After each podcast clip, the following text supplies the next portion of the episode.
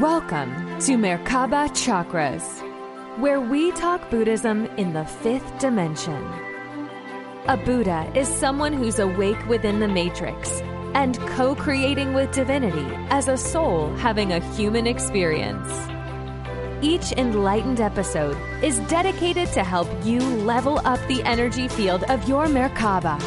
You can manifest the parallel reality that fits the best version of you. This podcast is for entertainment purposes and does not necessarily reflect the views of the host or replace any medical or legal advice. Now, let's welcome your host, author Vaughn Galt, and her guest.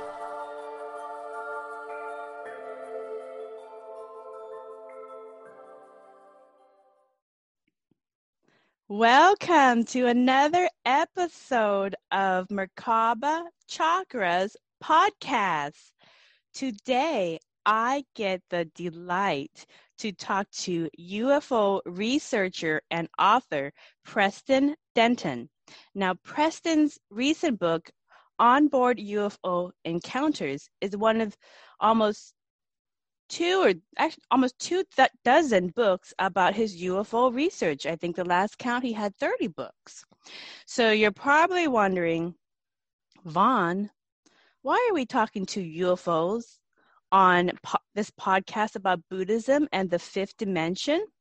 Well, the Buddhist folklore about the golden age of interstellar humanity includes, quote, quote, alien souls that incarnated as humans to help build the fifth dimension. So they are already living among us as your family and as your friends. So, with that, let's welcome Preston to Merkaba Chakras. Preston, welcome. thanks, thanks. I'm excited yeah let's i there's so much to unpack here because you know many people are familiar with at this point ufo encounters ufo abductions but there hasn't really been much speak on the spiritual side of ufos besides there are gods uh, according to some belief systems but we're going to go and dive deeper into these questions and kind of pick your brain from your research and from your 30 books that you have written so far and counting on this evolving topic that you know many people are really interested in. So i grew up um, going and attending many Buddhist monasteries growing up, at, studying advanced metaphysic topics in sacred geometry about a Merkaba, and the art history is rich with images of high vibe, enlightened humans who teleport into different dimensions, parallel realities, and different galaxies. And a lot of advanced Buddhism is very sci fi and um, has a lot of reality shift um, imagery in it. So, um, you know, we'll see if there's if there's some kind of connection because everything is connected, and we'll find out where this connection is. So, before we get into some of these questions to unpack this this topic.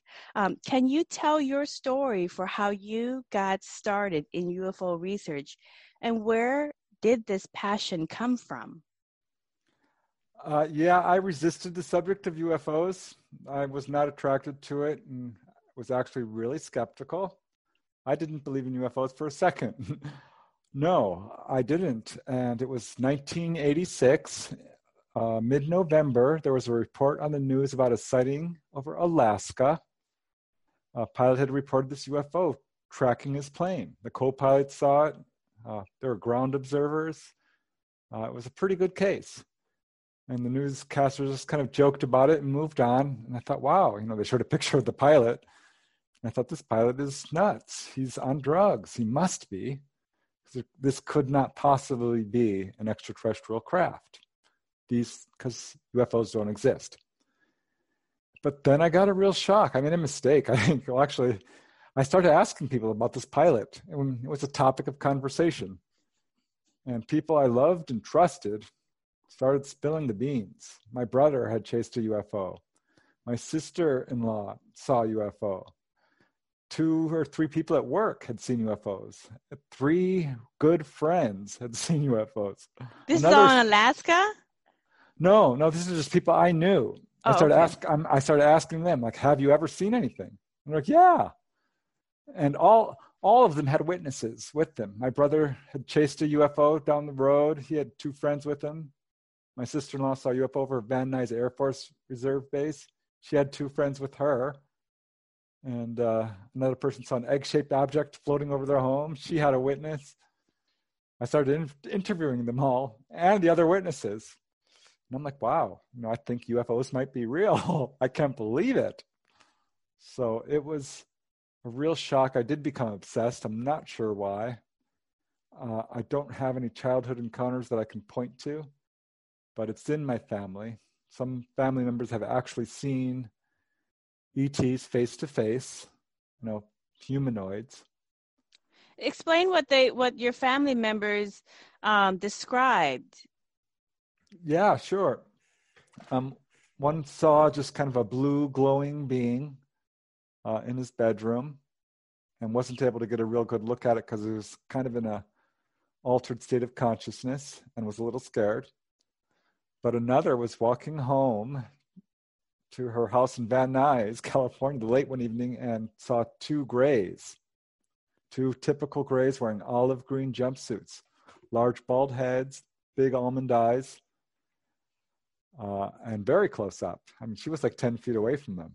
And where were they? Where were they? Like, Yeah, it's so bizarre. They were standing in front of the Stagg Street Elementary School, um, which is the least likely place you'd expect. That's where she saw them. Uh, what? at- And nobody else saw them, or just her?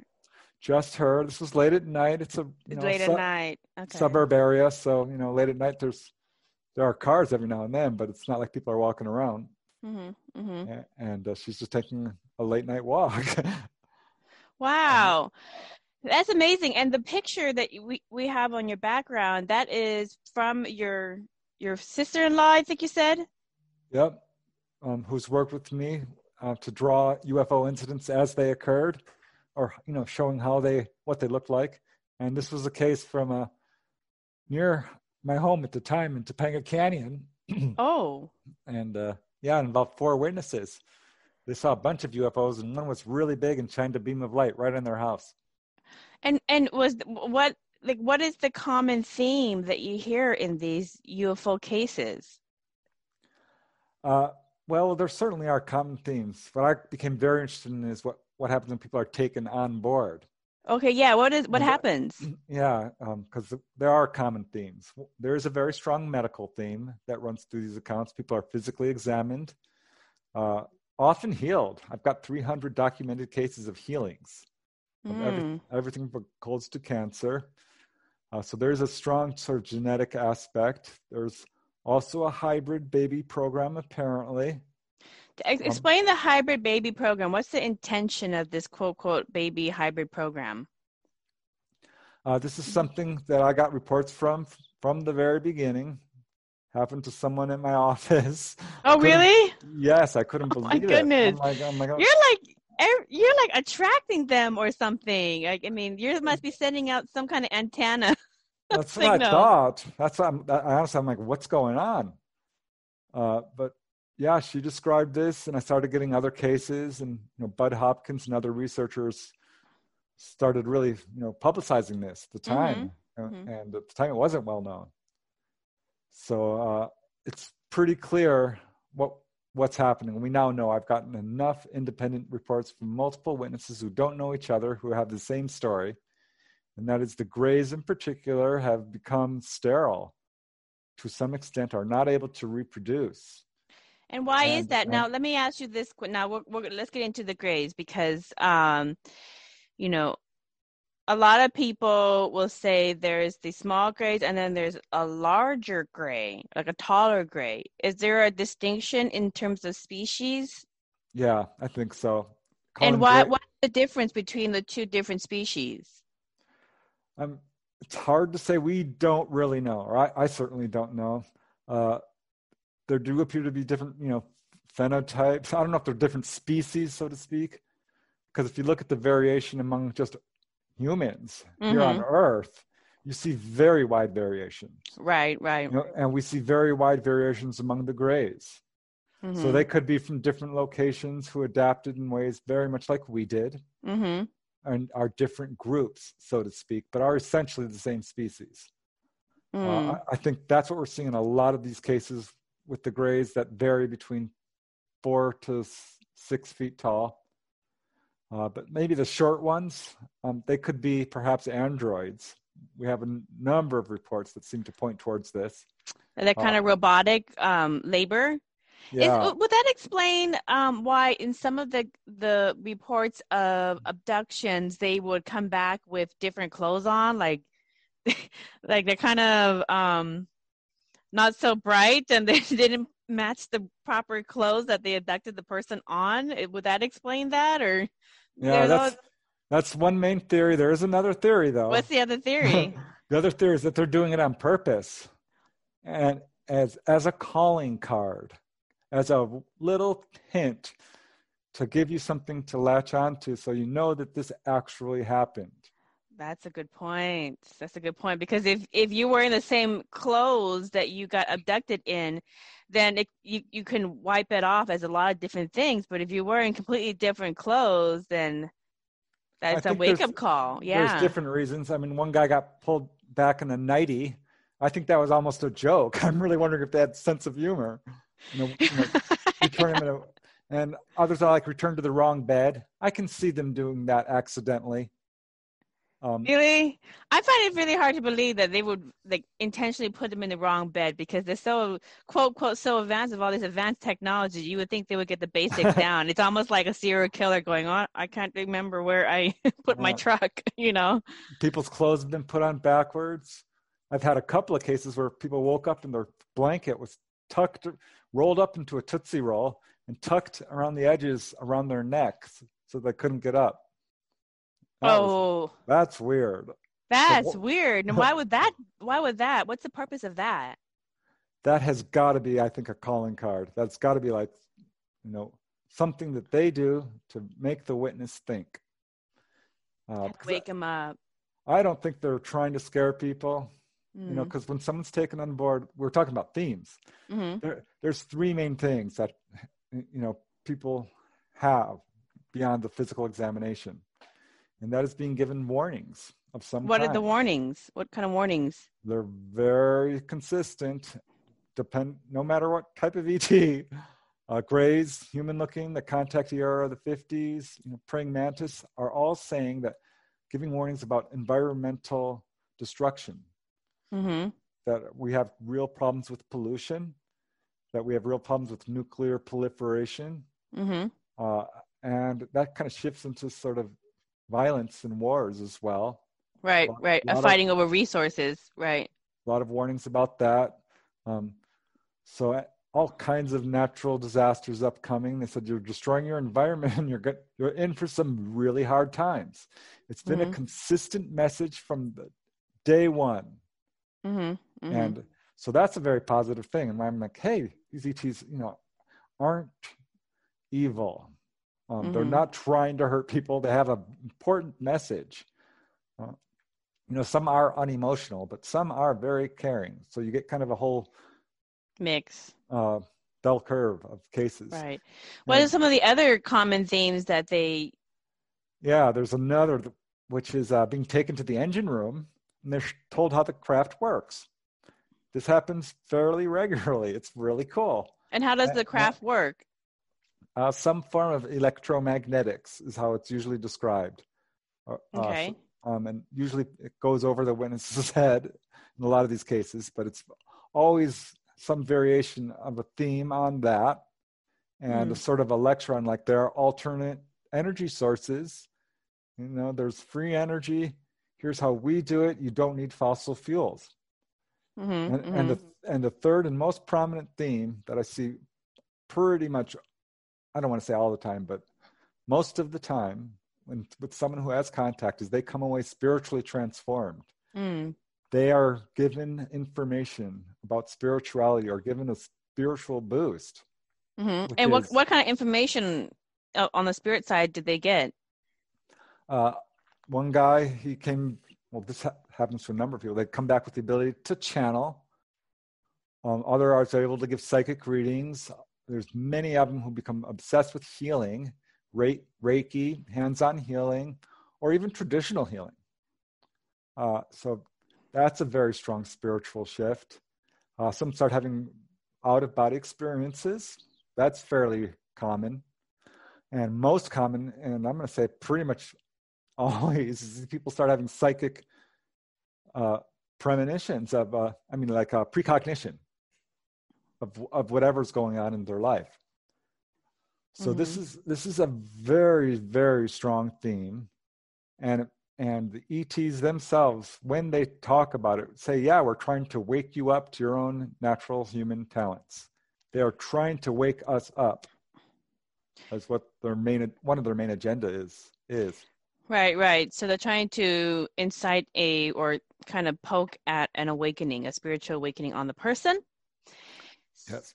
Yes. yes. Awaken so, us to our own heritage, who we really are. Who really are. So now we now we get we kind of jump leaps and bounds ahead uh, because a lot of these abduction stories seem to happen over a course of many generations. Is there like a theme for why, you know, it's a generational thing? Yeah, well, it certainly explains why people are still being contacted because this has been going on for generations. We do see this. We've got cases stretching back four or five generations or mm. more. So we know this is a thing.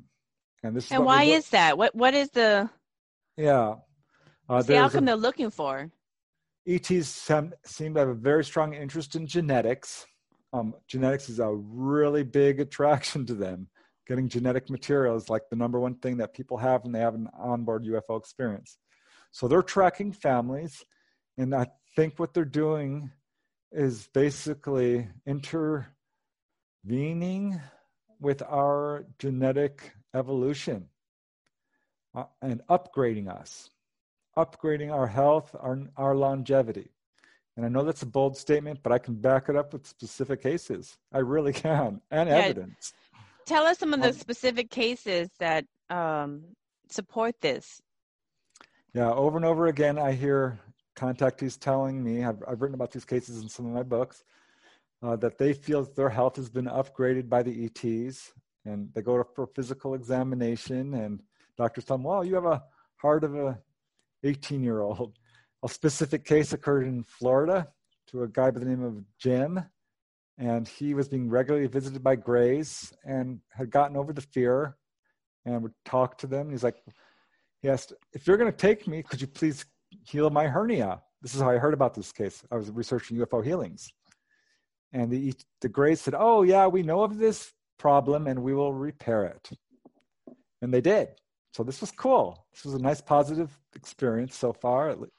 And he asked, well, why are you taking me? You know, why are you so interested in me? And they said, we are very interested in your genetic propensity to live a long time, uh, which Jim thought was very interesting because his grandfather was 106 and still kicking. Uh, and this is interesting to me because what we've seen with the, you know, if you look back at a traditional human history, there are missing links. There appears to be all kinds of indication of us mating with the gods and other genetic manipulation, and uh, we've also had a doubling of lifespan in the last you know, hundred or two years. Uh, so it looks like we're moving in the right direction. And yeah, we see all kinds of variation in human origins, and it appears that ETs have been actively intervening for you know thousands of years, perhaps.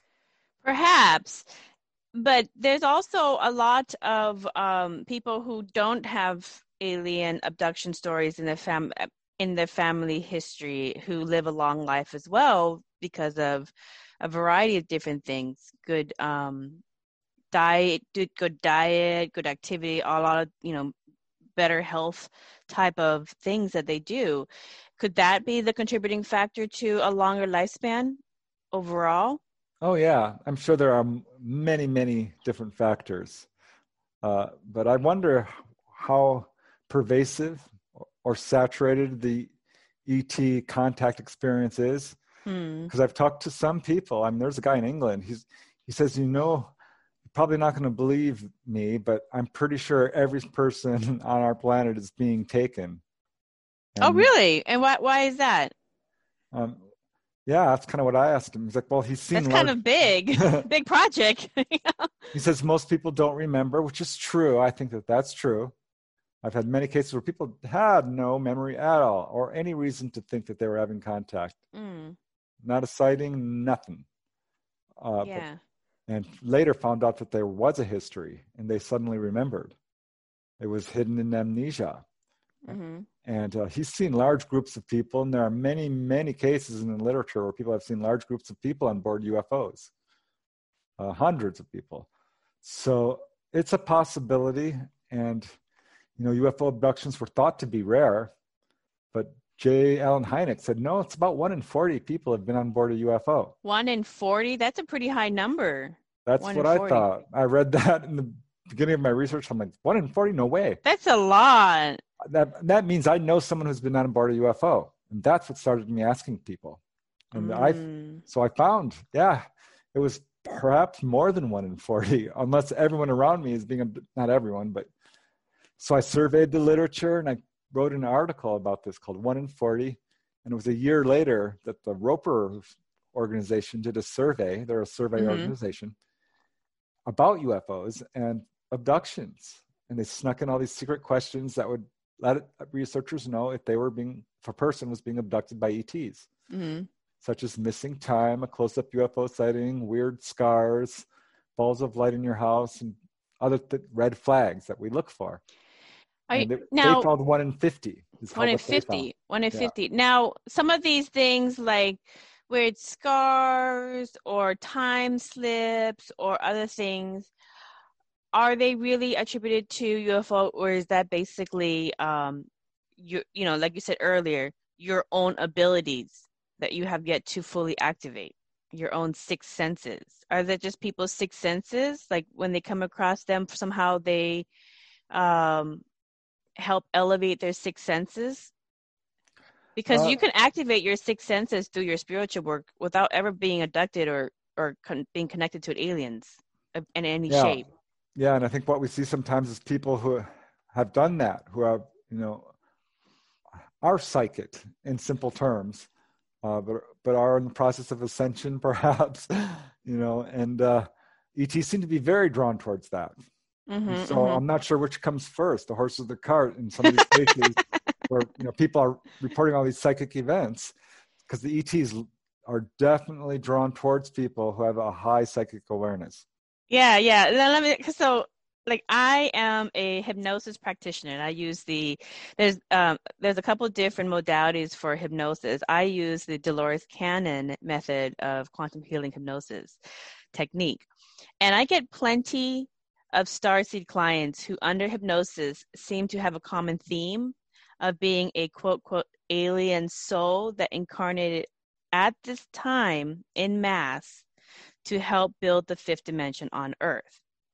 However, um, like others, they also must get beyond their human dramas that kind of lower their frequency and keep them at the low density and they have to get over the, the same things that everybody else does because they're playing the same quote quote game.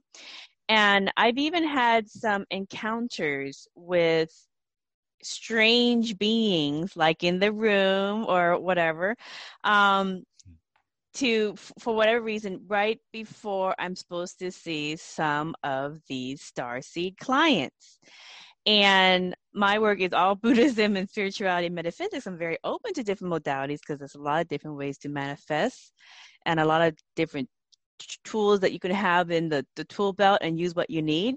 So i'm very open to you know engaging with any of these.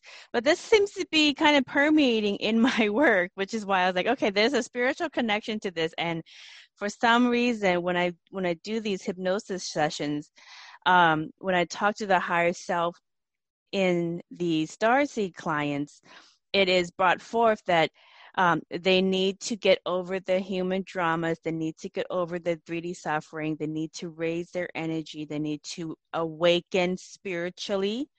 Um, they need to work on leveling up their energy field and ascension process so that they can get to the fifth dimension where they was the purpose of them incarnating here is to help build the foundations of the fifth dimension because those foundationals settings that they help put in place in society and all over the world will be the building blocks that take us to an interstellar humanity, which is falls right in line with a lot of the ancient Buddhism that I've been studying and the sci-fi stuff I've been studying. Mm-hmm. And so I wonder, you know, for somebody like you in this work, have you done reincarnation or hypnosis to see um, if your if your cases, the abductees and the people who are seeing these, if they're um, if they have had previous incarnations like why did they incarnate at this time? I mean, what reality did they come from? What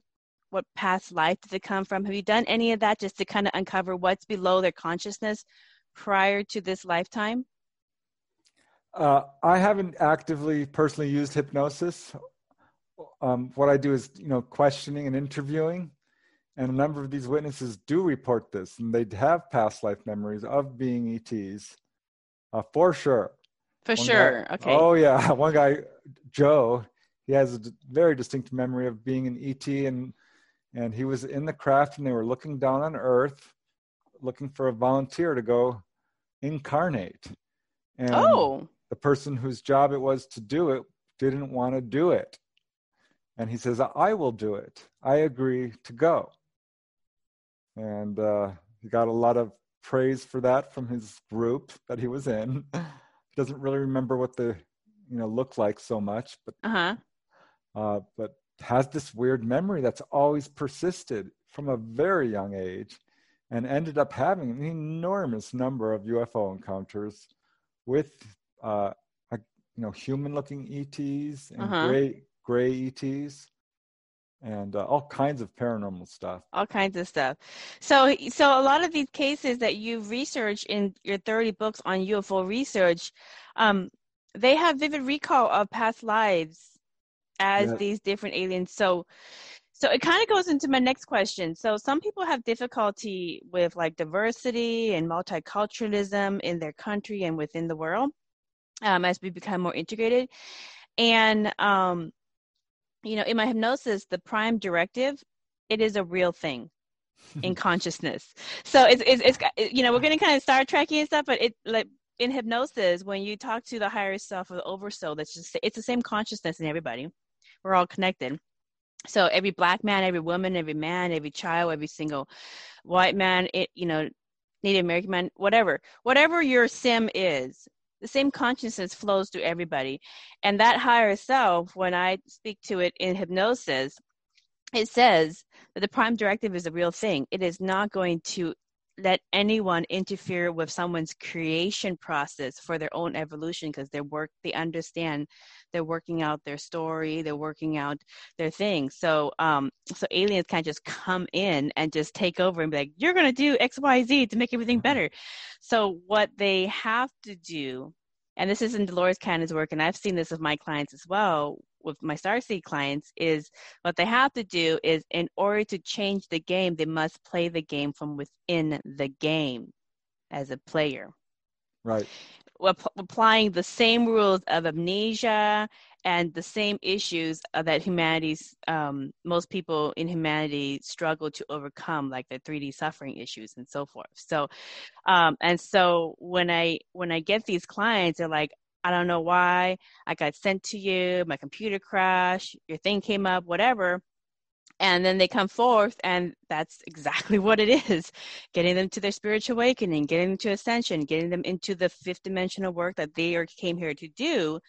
And some of them have had encounters um, with quote, quote, UFO that they believe they had in their dream state or at night or whatever, or they have memory of this.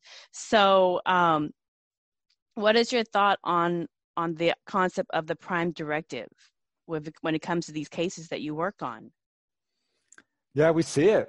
Yeah, it's really interesting because you, you talk about Star Trek, and I have to laugh because much of what we saw in Star Trek, we do see in UFO encounters, whether it's you know handheld healing devices or teleporters and uh, the prime directive yeah it turns up. It's very interesting the galactic federation type thing. These sort of things definitely turn up. It appears that the Well, in one case, I researched uh, a man and a woman were driving through Sedona when they had this UFO following their car, and then suddenly it jumped ahead of them on the road, and it kind of forced them to follow it, and it sort of, sort of just hung around them for a while, and suddenly landed in a field and disappeared, or so they thought. Later, under hypnosis, they recalled that this thing landed in the field, and they were a door opened, and they were invited on board. They went on board voluntarily. It was very nice. They saw what they would describe as hybrid ETs, I guess. They looked very much human, but had pale skin, dark eyes, no hair, uh, but could have passed for human with a hat and sunglasses, they said. And she asked them, Where are you from? And they said, Well, you know, it's not really important. And they, they said, Why are you here? And they said, Well, we're here to help people, but we can only help so much. You know, you guys have to work out your own problems. Exactly. And, and there's many cases that speak to this. One lady, she was in a car accident and the ETs took her and started healing her. They said, You actually died in this accident. You weren't supposed to die. So we're going to re- repair your brain stem here, which was severed.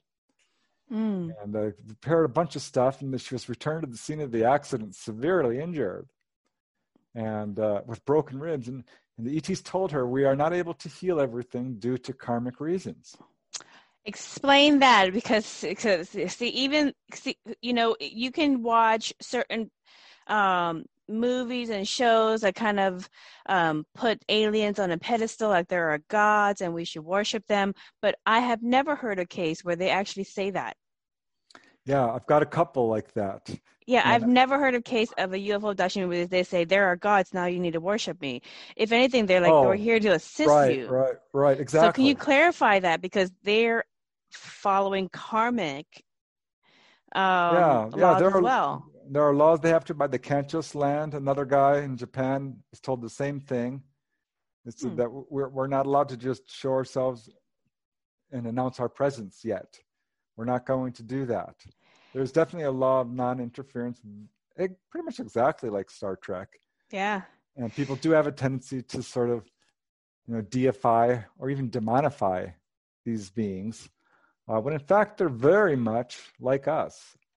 There right. are fewer, there are more similarities than differences.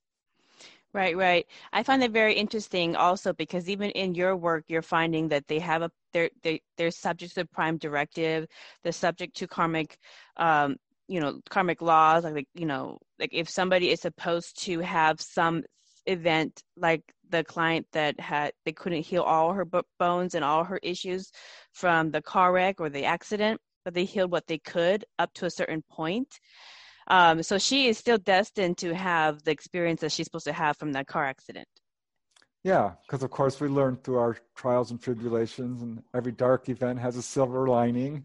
We have to learn to see the positive side of events, and we have to, you know, that's why we're here on Earth. I think this is something the ETs seem to echo, is to uh, experience things you can't experience elsewhere. Right, right. It's part of your life lesson, right? In um in Buddhism, all of our silver linings, all of our lessons, all of our struggles also factor into our triumphs and our achievements. And learning from all of these different things help you become a better manifester of reality.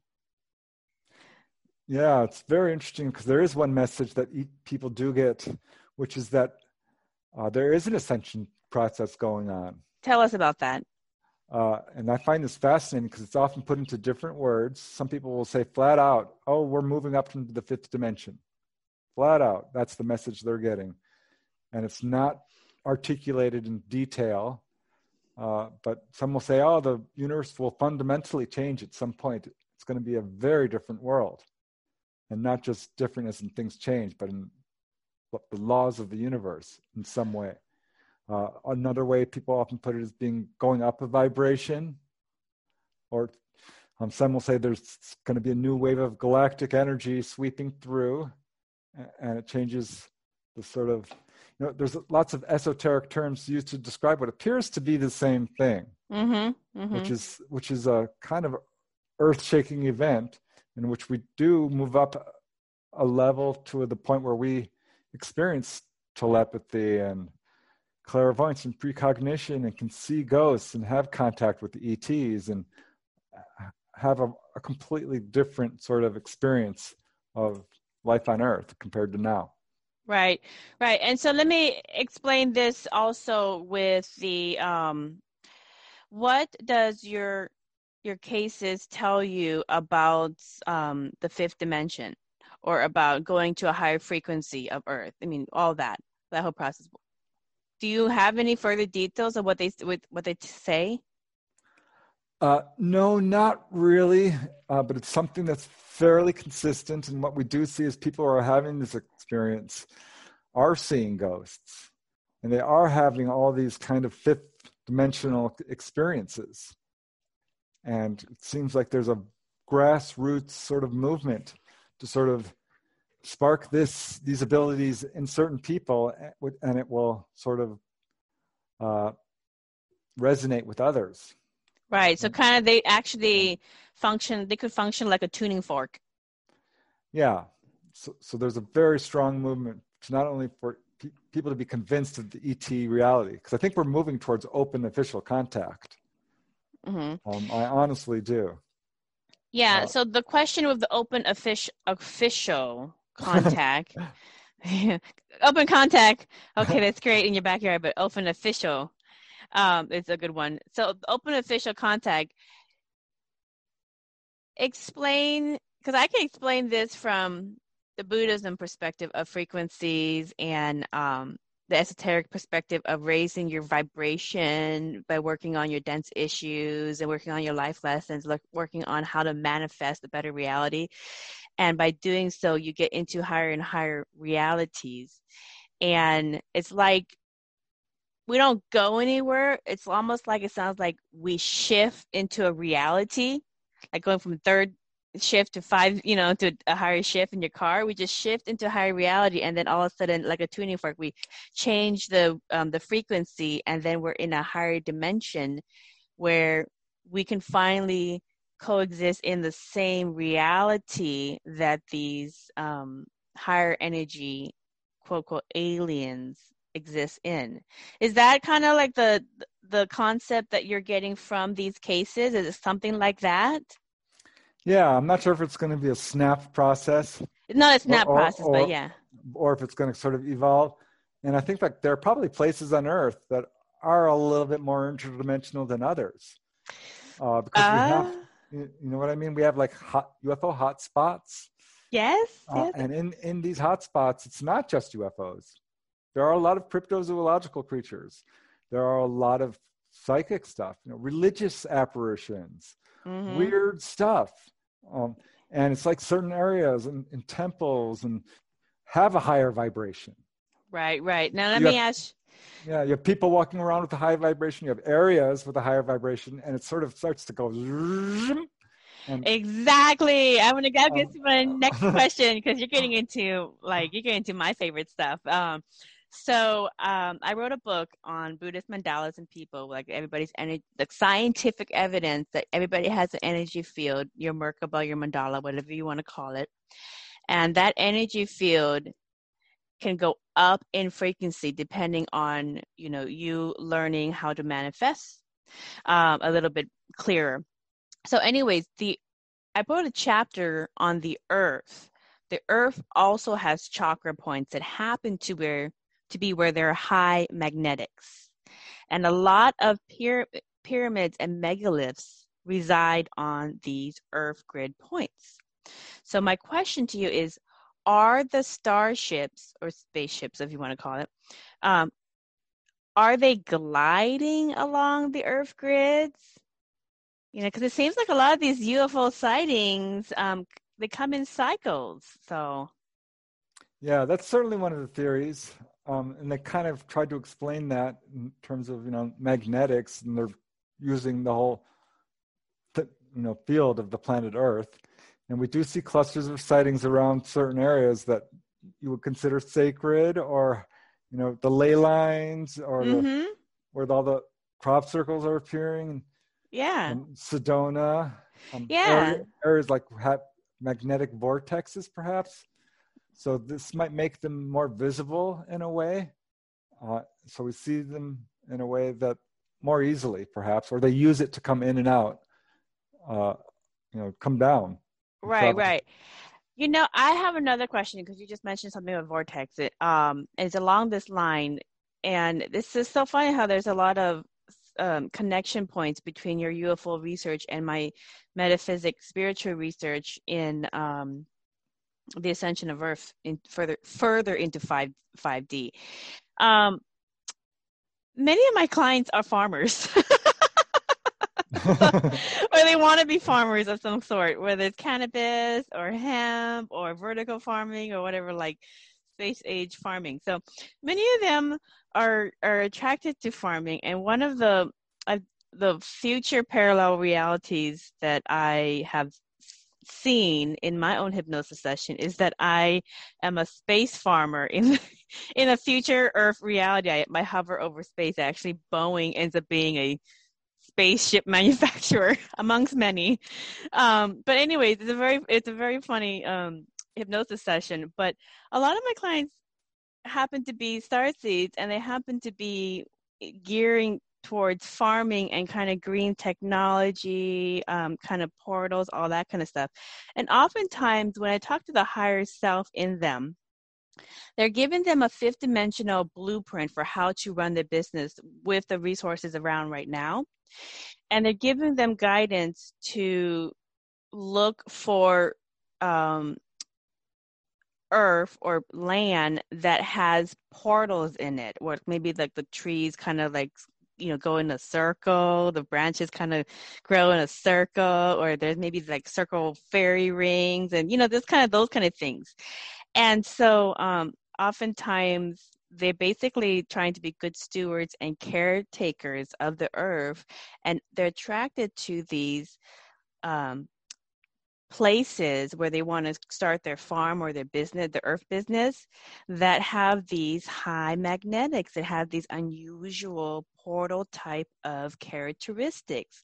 Almost like it's almost like they came here to one, have their spiritual awakening, two, have their ascension to get to the fifth dimension, and then three, take care of these sacred spots on earth by making sure that it doesn't get um, destroyed through commercialization, um, you know, of some form. Uh, do you get any of that in your work where like the type of jobs that they are is very green, very caretaker, like ter- yeah, caretakers of the garden yeah. kind of stuff? I'm so glad you asked this question. Okay, good. Yeah, I, I, I, really am because uh, I looked hard. I'm like, wow, who's having contact? You know, who's having contact and why? And I started analyzing my cases very scientifically, like, okay, it's evenly divided between men and women. Interesting. Um, and I was looking at all the healing cases because I had 300 accounts. I'm like, evenly divided between men and women, young and old, all different races all over the world, stretching back 100 years. Where's the pattern here? Education? No. Religion? Blood type? What I found was, in fact, profession, your job uh, wasn't was a pattern. The main pattern was, you know, which we talked about, genetics and following family lines. There seemed to be a lot of people having contact who have a history of it in their family. But another was the job. And this was so surprising. The jo- that is so weird. What is it about the job? Their job, the, the kind of people who have contact are people who are doing good work for humanity in some capacity. Right. right. These are doctors, teachers, artists, musicians. Oh my God, there's so many musicians. Mm-hmm. Well, you can uh, raise your frequency through music. You can raise and heal through music. Yep. Inventors, uh, environmentalists, human rights activists. I have yet to meet someone who's having contact who does not go love animals more than people. I mean, they are ready to save the animals. They will do anything. Yeah. They all have multiple pets. It's amazing. They all have very unusual animal stories. It's almost across the board. Right, right. So there is depth, and yeah, farmers. People are like, after my experience, you know, I'm I'm going to become a farmer. lots of farmers, lots of farmers. I'm going to create a yoga uh, meditation retreat on my farm, and I'm going to be a farmer. I'm going to have a you know, exactly. a sanctuary for animals on my farm, and everything's all about the farm and all about the Uh. land. It's all about being. Yeah, that's what I want to Um, do. Honestly, it, it is. That's so funny. It's like your care. It's like, in in essence, I'm going to use a Dolores Cannon word. It's like they are caretakers of the garden. Yes, yes. There's a reason why that book remains on the bestseller list Uh, yes. because her stuff, yeah, is um, bringing out these truths. Is, your work is so amazing. It sounds like that's the you're confirming her stuff and I I you know, really am.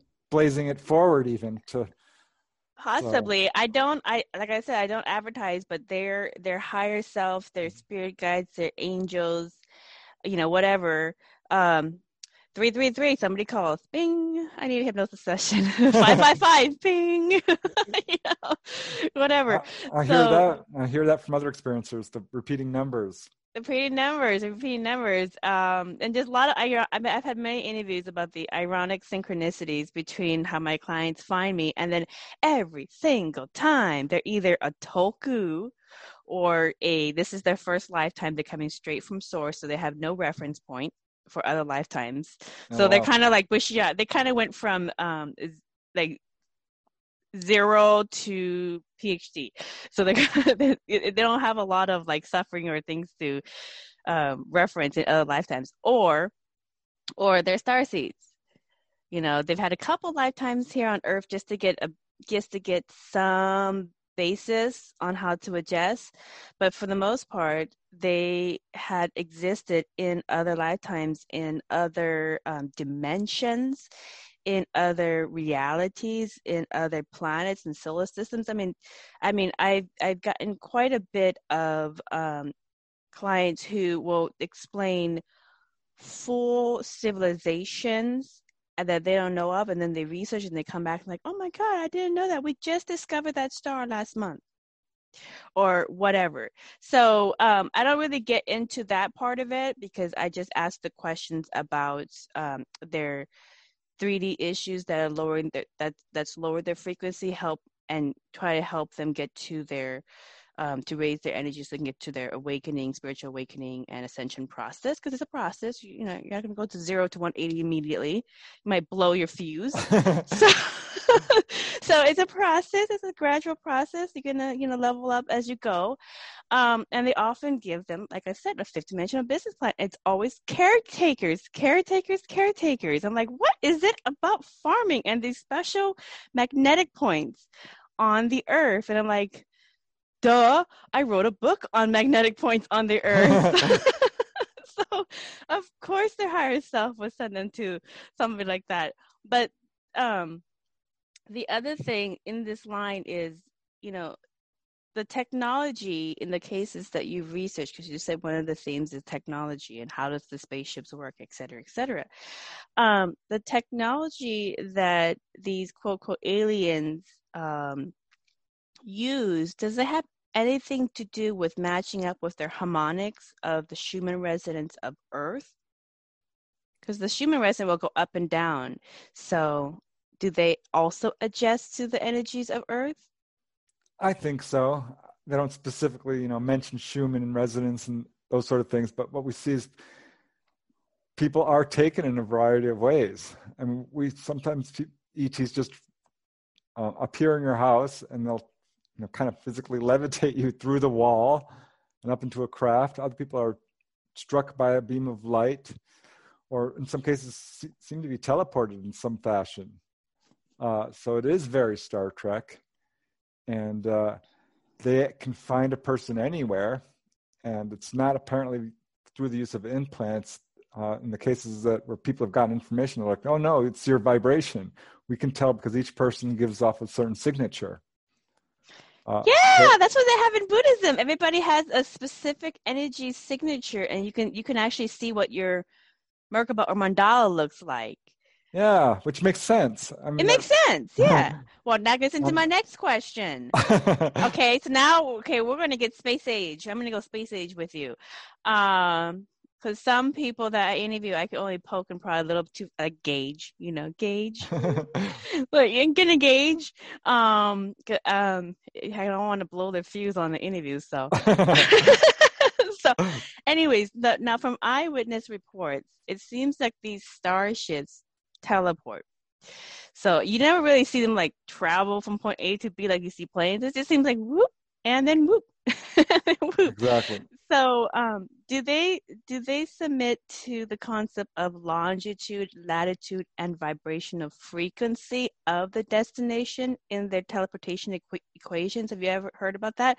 Kind of like let me give you an idea like yeah, Scotty, I, like Scotty from Star Trek, who's always complaining. You know how hard it is to factor out the frequency of this location, that location, and this density and that density, whatever. Do they do something like that? Yeah, I think it's very close. Here's a case which speaks directly towards this. Actually, okay, tell me. yeah, great case. The case, lady I interviewed by the name of Pat has had experiences her whole life, and one time she was taken on board, uh, one of many times, and the ETs wanted to do a demonstration for her to show how they travel and they brought her over New York. And then they flew instantly to LA and then back to New York. And they turned to her and said, Do you understand? She said, I think so. This is like Star Trek, is what she said. It's, just, it's like the transporter beam. And they said, No, no, you don't understand. And they did it again and brought her back and they said, Now do you understand? And she said, No, I don't understand. And they said, Well, we're not actually moving um, we're moving the space around us. If you know the sort of, like you said, the vibration, I don't, I forget what words they used, the coordinates, uh, you can tune into it and kind of not move in the way we think of it. They're not flying. They are slipping. It's, it's, they're moving space. Let me give you some um, words. Let me give you some words. This is from my spirituality research, okay? I'm going to give you some two sources that may may have some correlation. The first, the first source is in Buddhism. It's all about tuning forks and frequencies, sound vibration. And if you want to levitate something, you have to get to a certain frequency in the vibration, and that will change the matter of space. So, you know, it's just about frequency. Um, and they know that when they um, calibrate or, or or get the energy field to make sure that the person that they are appointing into certain positions within the monasteries have to be the um, at a high frequency. What maybe like uh, have they have to have a mandala or a merkaba like a teacher. And so they will do meditation and just try to make sure that they calibrate correctly. So everybody has a frequency that's unique to them. Um, it's your energy signature that you take with you lifetime after lifetime after lifetime, and no matter what your physical persona and storyline changes, it's the same energy field, it's the same soul. And so there's there's so and they they have found you can translate that into physical locations. So if, if you study the Dr. David R. Hawkins, and he was mental health doctor for over 40, 50 years. In his lifetime, he came across when he got he got bored of calibrating people, he started calibrating locations. And he found that different locations have different frequencies.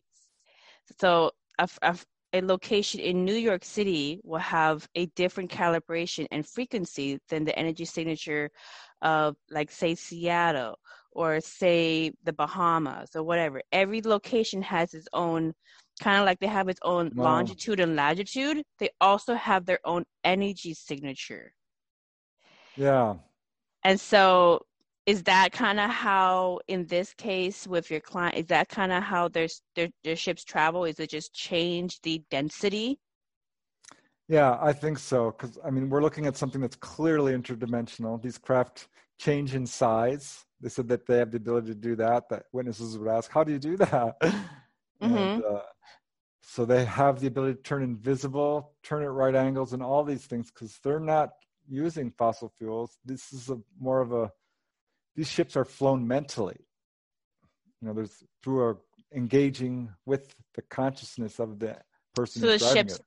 the ships are almost like they're organic. Yeah, I think. Well, or the ships have consciousness. Um, yes. Yeah. Yes. Yes. I think I think that that's probably true. Uh, but I do think that these are metallic ships. You know, mm-hmm. don't get me wrong; these are mm-hmm. real craft as we would think of them, mm-hmm. um, in a, at least a lot of cases. Yeah. Uh, yeah, there's um Preston, there is some consciousness research being done at different universities right now, and they're in the early stages. But they'll come to find out what uh, many um, Buddhist um, schools of thought have found out is that technology um, can everything is conscious everything all the trees all the rocks all the space between is conscious and all our technology is conscious as well. It's not I, ai on its own but you can you can through your consciousness affect it. So they've done research where they have people focusing on a on a broken object. The technology is broken and then all of a sudden it will start working again because they have infused um, meditation that they see that object working. So they have changed it almost like they've they changed their frequency to a reality where it's working now. So i'm not quite sure how the the the process or somatics work but it has to do something with consciousness. And that's maybe that's why um, in many of your cases they keep on going back to your spiritual awakening level up your frequency. Everything's about frequency and harmonics all about consciousness so i mean what else can do you have to to say about um about their their technology yeah i think well, we're looking at some, uh, you know, these UFOs do clearly have an advanced technology. Um, I think we know that, and that some of our own technology has been sort of reverse engineered from it. So there is a very physical aspect to all of this.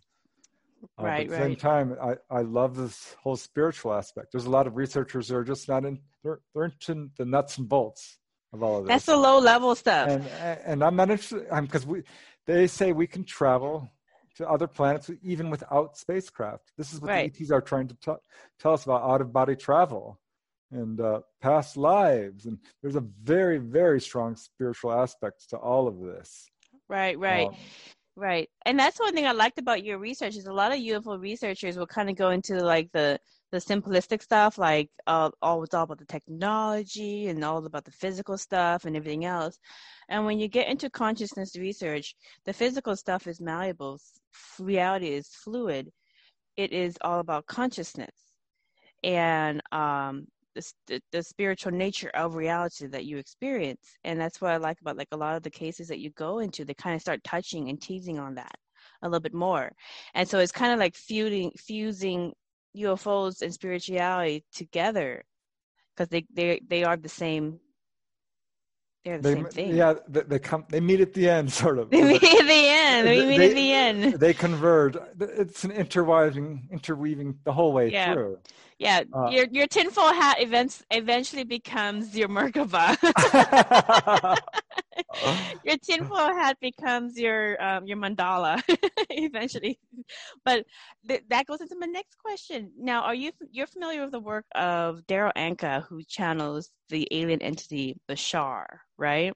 I am. Okay. And so, just for people who are not familiar with who Bashar is, um, he has for over 30 years now.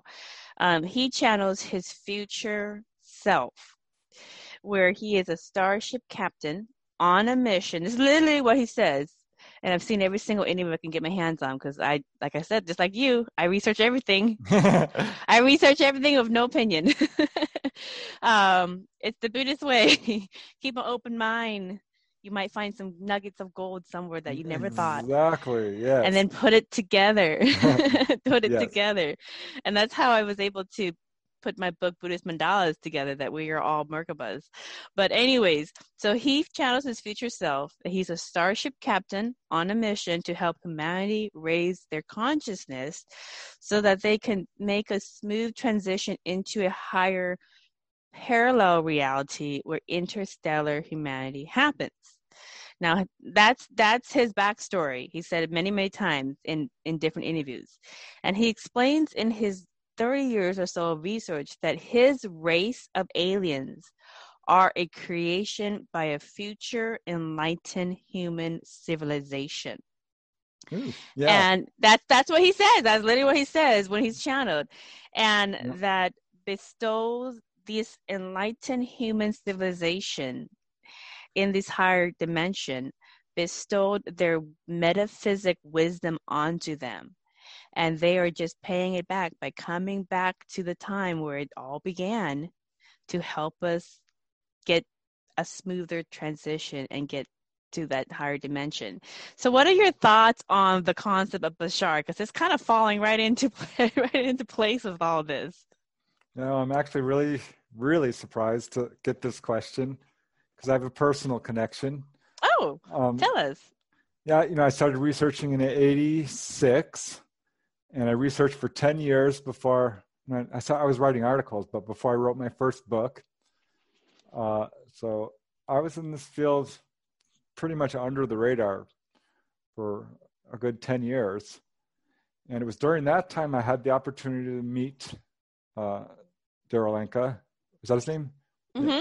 Um, and uh, he was channeling Bashar, and I'm like, this sounds interesting. Let's investigate channeling because I've got some books on channeling. I had to look into it because it was part of UFO research.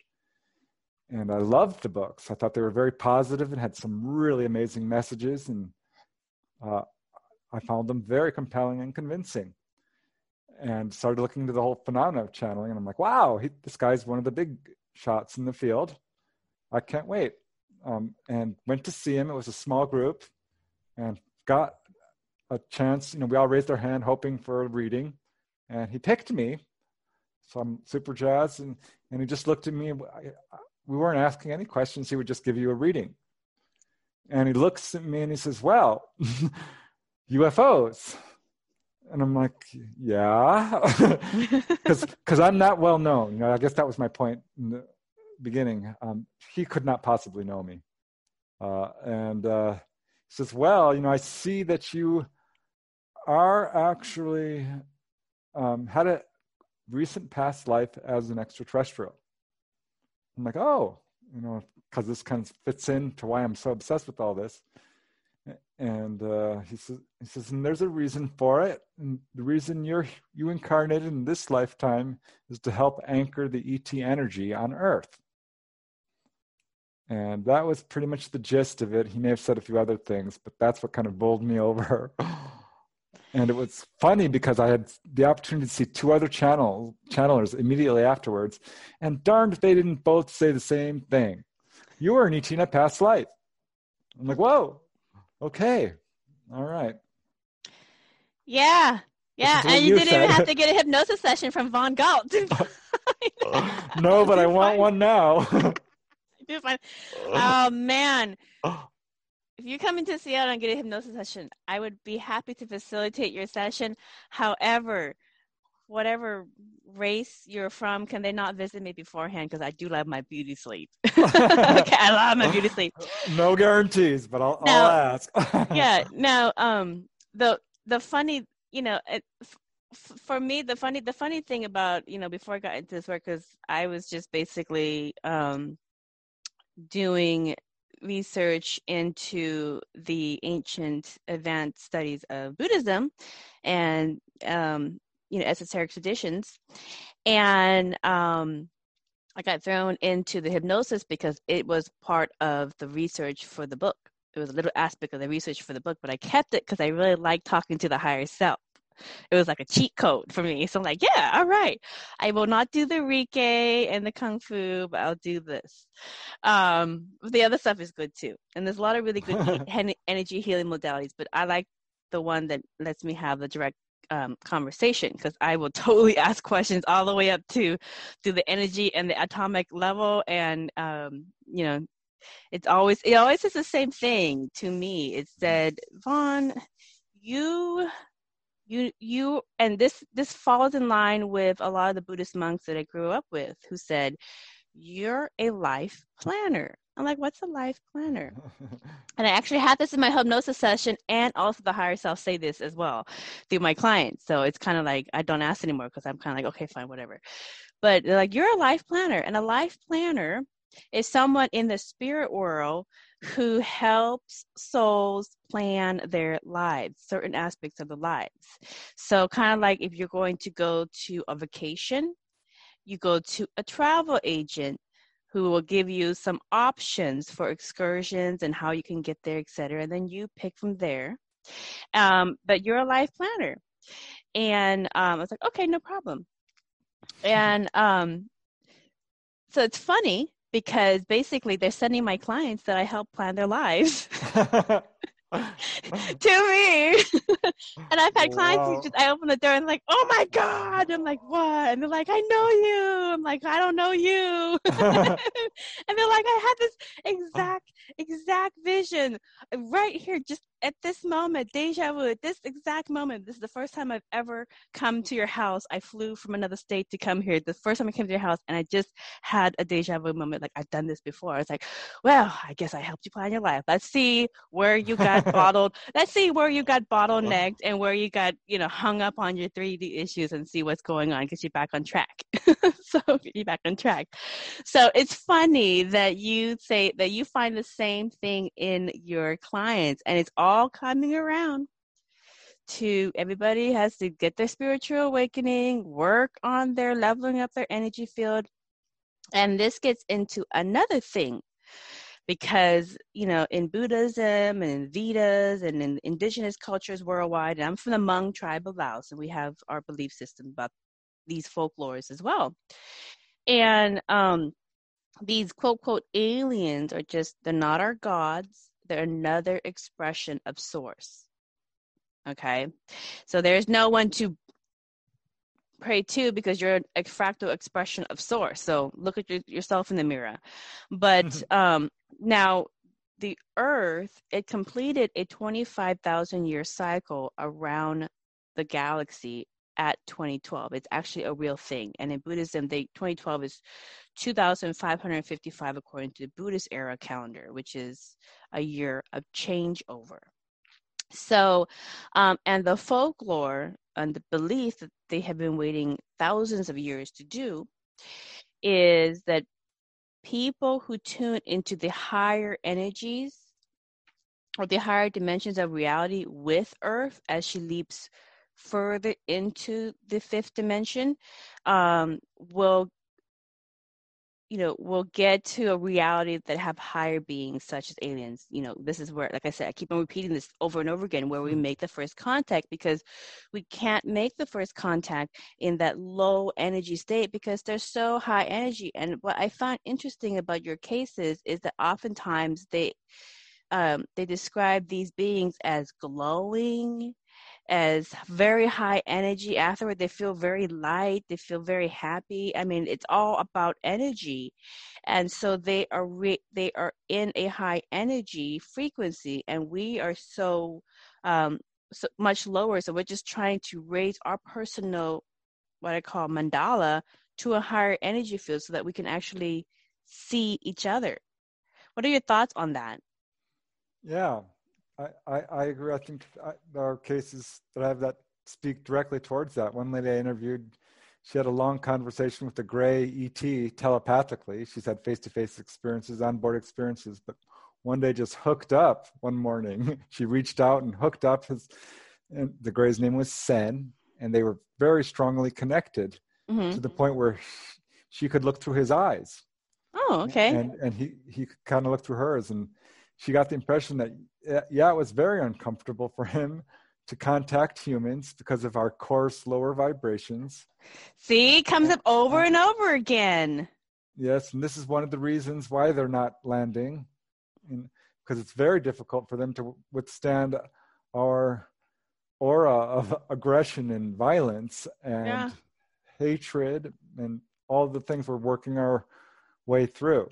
Yeah, these are low energy, low vibe issues that I mean, we think they're issues and we think, oh, our wars and our hatreds and our prejudices and all these different things that we struggle, that some people struggle to overcome, we think they're just issues and they should not really affect them. But these issues have, especially in Buddhism, these issues have energy attached to them. And that energy is part of your life and part of your being. And so you are that energy. And so, um, and so if they're a higher energy, it's simple physics. It really is. Yeah. One lady, she told me that she was taken on board a craft, and the ET showed her a band of blackness that's surrounding our planet. And I said, this, These are all the evil thoughts you guys are having. These are all the darkness. These are your hatreds and your fears and your angers. Mm-hmm. And, mm-hmm. It's cl- and it's clouding you up, and you need to work on that to clear this out. It's holding your progress. Right, right. That comes up over and over again in my hypnosis sessions um, and in my work is the healing, the energy healing is good. That's going to energy heal all that kind of stuff. But the true healing is is the disconnect to consciousness. Yes.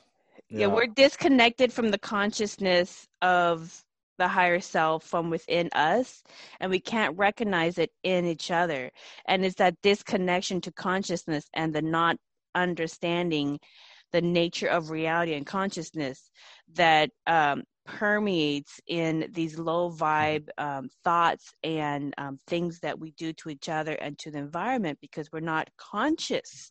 No. And so it always comes back to consciousness, heal the disconnect to consciousness, always comes back.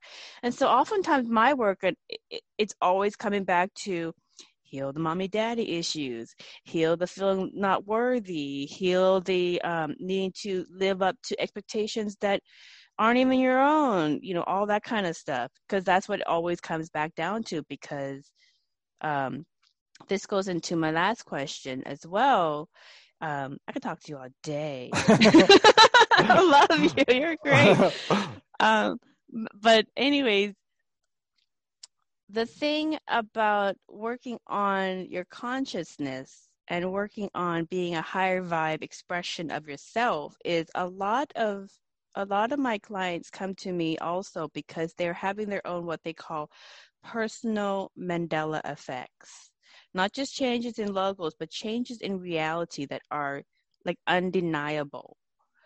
Um, where like maybe they will have a tattoo on one leg and then all of a sudden one day the same tattoo is on the other leg and it like flipped over and they're like why is that and um, in hypnosis it's revealed that um, they had changed their perspective on something. They changed their energy signature because they changed their perspective of something something um, uh, that they saw differently, and so they matched up to another parallel reality or another reality where things happen a little bit different. That they got to let their the tattoo on the other leg.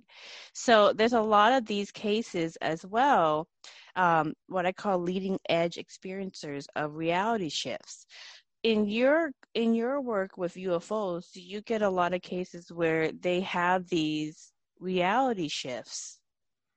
Uh, I wouldn't say a lot, but it does turn up. okay, are what are some examples that you've gotten? Um, well, people describe similar incidents. Uh, well, one guy, I mean, real specific, uh, would come back different heights. uh, he was his height would change, and That's I different. had how much? How much of a height change? Couple of inches, but this was not just one person reporting this.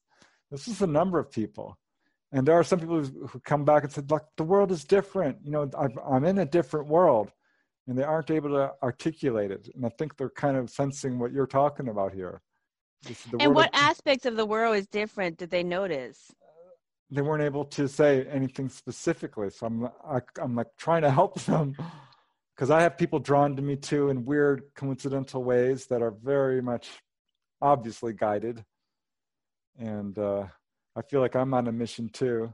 And I've had what you're talking about. I mean, there's this one wall where I keep trying to flick this light switch, and it's on the other wall. I cannot seem to get it through my head that the light switch is on the other side. And I don't know why. Did you remember the light switch was on a different side than it is that, there now? yeah, that's kind of what I'm thinking. Yeah. um, so I so, wonder about things like that, and if people just kind of like, since they can't explain it, and they're like, well, that obviously, you know, how how would you ever explain that? That reality can actually shift, so well, they just I, accept it. Yeah, people just accept it. Now, see, there, there, here comes another another question because when people start doing their spiritual work, their inner work, they start healing the dense issues that you know lowered their frequency, and they start kind of lightening up and stuff. Um, a lot of people that in my work, a lot of people that come to me are going to have a lot of because they can't go to their doctor, they can't go to anybody else. There's nothing that they can go to to talk about reality shifts in their in their life where um, th- there is a completely different histories than they remember. Um, there is people that they don't recall seeing. I've had clients who who have friends who they recall had more children, but now they have less children. So there's missing people in this reality. You know, just on and on the stories go. And I've had um, conversations with different people in the spiritual workspace, and there seems to be two buckets. One bucket is there's no such thing as Mandela effects; it's all delusions, faulty memory. Okay, but they but they they just wipe it off, and they won't. They have no explanation for any of the examples that I'll bring up. Like there is plenty of people and I've been into forums with thousands of people, and all at the same time, everybody puts in their answer and their story why, and then they read it. So there's no way to influence each other. Where did you remember that Nelson Mandela died in prison, or did he die as the president of South Africa? And then you have two buckets of people who have vivid memory, vivid recall, and they have no skin in the game of lying to each other. Um, you know, I have clients who fly thousands of miles that across multiple states just to make sense of their personal Mandela effects um, and their star seed issues and all these other fifth dimensional things that they're working on as well. So all of it's kind of coming in. And um and on and on the story goes. And so i just I, you know somebody wants to be a, a skeptic about multiverse existence and people shifting to different realities based on their consciousness. I can go on and on and on until they go blue in the eye with case after case, receipt after receipts, you know, um, you know, whatever, and they just kind of go, I don't know, I don't know, I don't know. And so I'm, like I said earlier, I'll gauge. I'll gauge. It's too much for you. You just stay in your spiritual bubble. There's one reality, but it goes into the sense that there's there's always duality. There's always in in creation in Buddhism they say everything comes out of nirvana as polarity. So there's a up and a down, a light and a dark, a multiverse, and one single universe. So if there are people experiencing multiple realities, then they may also be people who think they only experience one reality and everybody goes to one. There's got to be some kind of opposite. Yeah. So, um, you know, what is your thoughts on um, people saying that they really do have experiences of shifting into parallel realities or realities where there is something different than what they and many other people that they know remember. Yeah, I would think it would, you'd be foolish to ignore these stories because they're coming. They're, you know, a lot of people are having these experiences. It's just like the UFOs. And, yeah, and uh, I've had a lot of out of body experiences, and so I am absolutely convinced there's alternate realities. And people who are taken on board as young children are often told, like, oh, well, this will happen, this might happen, or could go this way or that way. So they get multiple um, options. Like it can go this different yeah. ways. Okay. They're kind of they're kind of shown like, well, this could be your house. This might be. This will probably be the person you're marrying. Uh-huh. uh, and so they're able to see these realities uh, long before they're manifesting, so to speak. Right. So see the potentials. Okay, I have to really get into this now. We're really getting into um, another aspect before I, I, close out. So let's get into these um, quote unquote aliens. Are these um, are these aliens our future self? I think some might be. Some might I, be. Yeah. We, and in what reality are these aliens our future self? Uh, it, there are a number of cases where the ETs do tell people, "We are you from the future. One day you will look like us," and variations of this, and that they got into a war and had a real genetic damage, and it caused them to lose all their hair and their features and the inability to reproduce. And yes, they are essentially us from the future. And there are a number of cases that seem to s- say this. And uh, you know, I had yeah, I think that that's possibly true in some of these cases. We right. can see that ETs do have the ability to time travel. It's a wide universe. They're skipping over various realities. Some people, I think, are pulled from one reality to another. You know, we don't right. know you know that yeah. could be part of what's going on in these, some of these cases. Right. I remember um, a seminar that Darryl Anka um, the who channels bashar said that you know he said that well if it doesn't work in this reality we'll just go find another reality and try again. Yeah it's interesting. People are very locked in on earth as being like this is reality and really it's just a piece of it. And you're in this sort of uh, here on earth when there's so much more um, beyond. Yeah. If people knew that there was life after death and alternate realities, and you are an immortal being, we're all connected. I think people would change very quickly. Right, right, right. They have to be conscious. They have to be, have the conscious connection to their higher self. Um, and heal the discord. I know that's all what it comes down to. So all this, uh, I mean, and and this is the thing. If I were to talk to any of um, these quote quote aliens, I talk to the higher self anyways, but other folk aliens, I would say the the the root is they need people need to be conscious of the nature of reality and the nature of themselves and creation and um, and heal the discord in their in themselves about that disconnect. And and from that um, then they can be healthy creators and participants of reality so yeah and the, the thing is is that like like all these different different sources that i come across whether it's through my hypnosis through your work through you know other res- resources like dolores cannon bashar all these other things i've even gone into um near death experiences. It, just the list goes on yeah, in the last yeah i know it's kind of you know i'm like i'm like okay well there's possibility but uh, start hearing some common some common points is that it's almost like they're trying to change um, change the outcome that they end up experiencing by going back in time and going to a parallel reality where there's higher vibe spiritual people as a as a, a higher amount of them and then trying to work on that equation and then if they can work on that equation it may change the outcome exactly. it, well, it, yeah. it may yeah it, it may somehow change the outcome maybe timelines will merge and all of a sudden some of the you know but the thing that's interesting about the Darryl Anka story is that he says that we we do you know because they exist it is because they exist from an enlightened spiritual society that they don't necessarily know.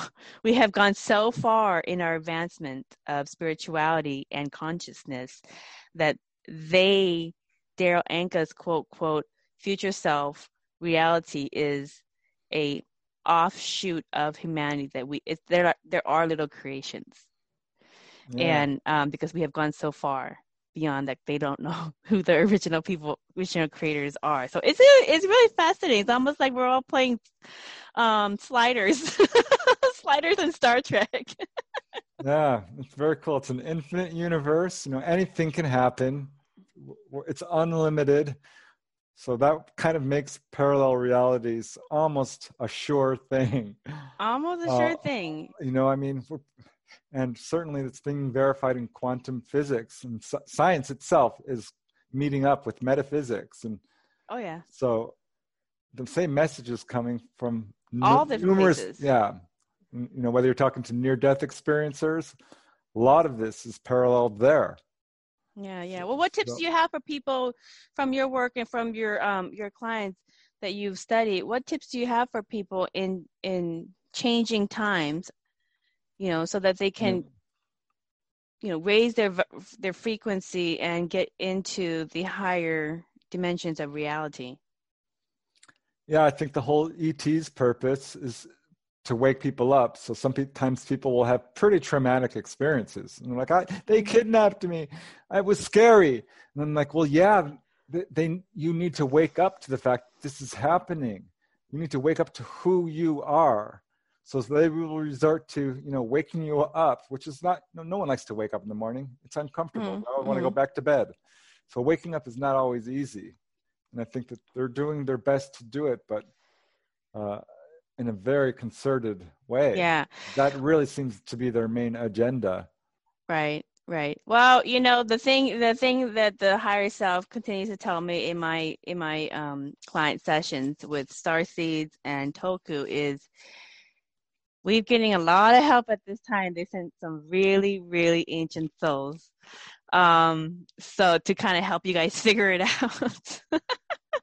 so, okay, Preston, I just had a super, super blast talking to you about your research. I can go on and on. Um, there's so many spiritual elements that are just tying this whole picture together for us. And, um, you know, it's all about the journey, anyways. So there really is no destination, um, you know, just like Star Trek. So I think you know, we've really given some new insight into the UFO experiencer phenomenon and maybe even the leading edge experiencer of reality shifts as well. So, for everybody else, if you want to look into Preston Dennett's work and look at any one of his 30 books and counting, just go to his website, which is Preston, um, P R E S T O N, Dennett, which is D E N N E T T, dot Weebly, W E E B L Y dot com. Or you could just Google his name, Preston Dennett, and you'll find it as well. So, with that, um, thank you kindly for listening to another enlightening conversation. Until next time, blessings.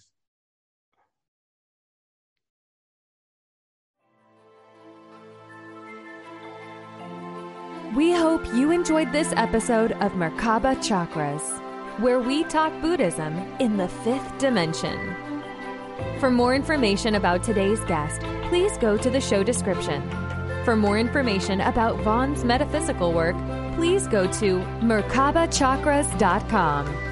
The views expressed today are for entertainment purposes and do not necessarily reflect the views of the host or replace any medical or legal advice. Don't forget to subscribe for more interviews about the fifth dimension.